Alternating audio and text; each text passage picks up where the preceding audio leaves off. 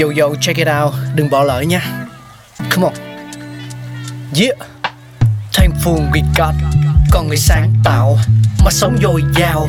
Tình tuổi trời sao vương cao là tích tắp. Phát minh đầy ắp xây đắp tương lai. Có một không hai nhưng liệu có ai còn nhớ dùng? Xin được gửi lòng biết ơn vô hạn đến những con người không ngừng sáng tạo, mang đến những phát minh mới thay đổi cuộc sống. Thankful we got.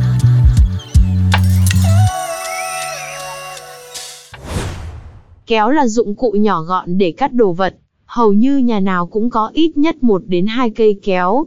Nhưng liệu bạn có biết kéo đã ra đời từ khi nào không? Từ xưa đến nay, cây kéo đã trở thành một trong những vật dụng không thể thiếu trong đời sống hàng ngày của con người.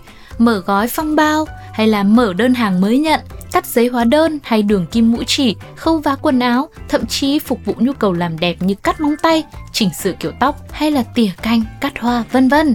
Theo một số nguồn tin thì năm 1948, chính là thời điểm đánh dấu sự ra đời của cây kéo, công cụ nhỏ nhắn mà lại đóng vai trò tối quan trọng trong cuộc sống, nhờ vào công lao to lớn của công ty J. Wiss and Sons thuộc Newark, New Jersey, Hoa Kỳ, tưởng như sẽ bị lấn át bởi sự phát triển phổ biến của công nghệ điện tử hiện đại.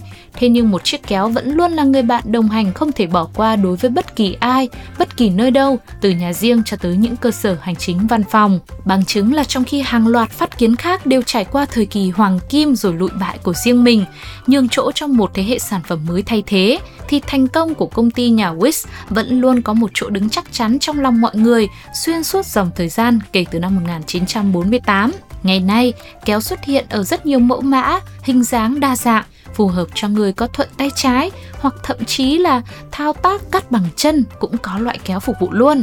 Ngay cả lĩnh vực thần thoại và tôn giáo cũng có mối liên hệ trực tiếp đến dụng cụ trên. Atropos, một trong ba vị thần hộ mệnh của thần thoại Hy Lạp, cũng từng dùng chúng để cắt sợi chỉ sinh mệnh của người thường. Hay như một số nền văn hóa khác lại tin rằng chiếc kéo đi kèm với điểm G và tuyệt đối đừng bao giờ để hai lưỡi kéo mở ra.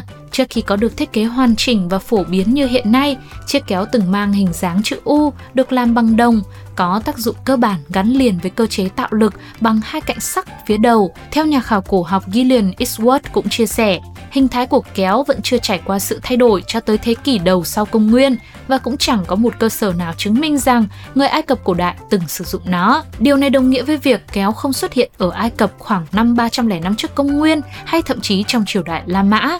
Tuy nhiên, cũng có nhiều nghiên cứu phân tích khác lại chỉ ra kéo còn xuất hiện trên thế giới từ một thời điểm sớm hơn nữa cơ. Hơn nữa cũng không phải ở Ai Cập mà là ở vùng Trung Đông. Công trình nghiên cứu của nhà khảo cổ học người Pháp Jean-Claude Maguiron được công bố vào năm 1995 trên tạp chí Biblical Archaeologist đã khẳng định kéo có chung nguồn gốc với những cổ vật khác được cùng tìm thấy tại thành phố Emma cổ đại thuộc Syria ngày nay có niên đại vào thế kỷ 14 trước công nguyên. Sau này khi cây kéo dường như chính thức được cố định với hình dạng mà chúng ta vẫn hay thấy là hai thanh cắt giao nhau bằng một mối nối ốc vít được cho là khởi nguồn tại Rome vào thế kỷ đầu sau công nguyên, đã sớm trở nên nổi tiếng trên khắp thế giới, xuyên suốt từ phương Tây cho tới phương Đông. Trong sổ tay giới thiệu của công ty Wix, một trong những tài liệu tham khảo đầu tiên được xuất bản liên quan đến công trình của nhà học giả Isidore xứ Seville thuộc thế kỷ 6 đã miêu tả thiết kế hiện đại trên mô phỏng một trục cố định gắn với hai lưỡi cắt được các thợ cắt tóc và may vá sử dụng phổ biến.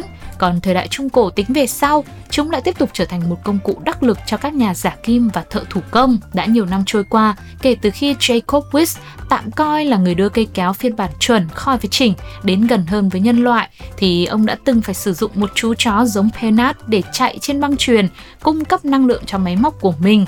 Nhưng giờ đây, công nghệ tự động tiên tiến đã thay thế điều đó, cùng với sự ra đời của những hợp kim khác như titan hay là wolfram được ứng dụng vào để làm kéo.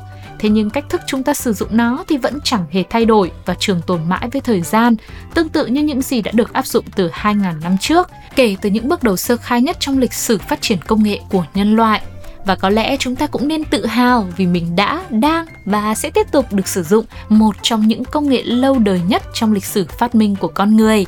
Thế thì à, bạn ở nhà của bạn có bao nhiêu cây kéo tất cả và bạn thường sử dụng kéo cho việc gì? Hãy chia sẻ cùng với thành We Got nhé. Còn bây giờ thì thời lượng của chương trình phải khép lại thôi. Hẹn gặp lại mọi người ở những số tiếp theo. Các bạn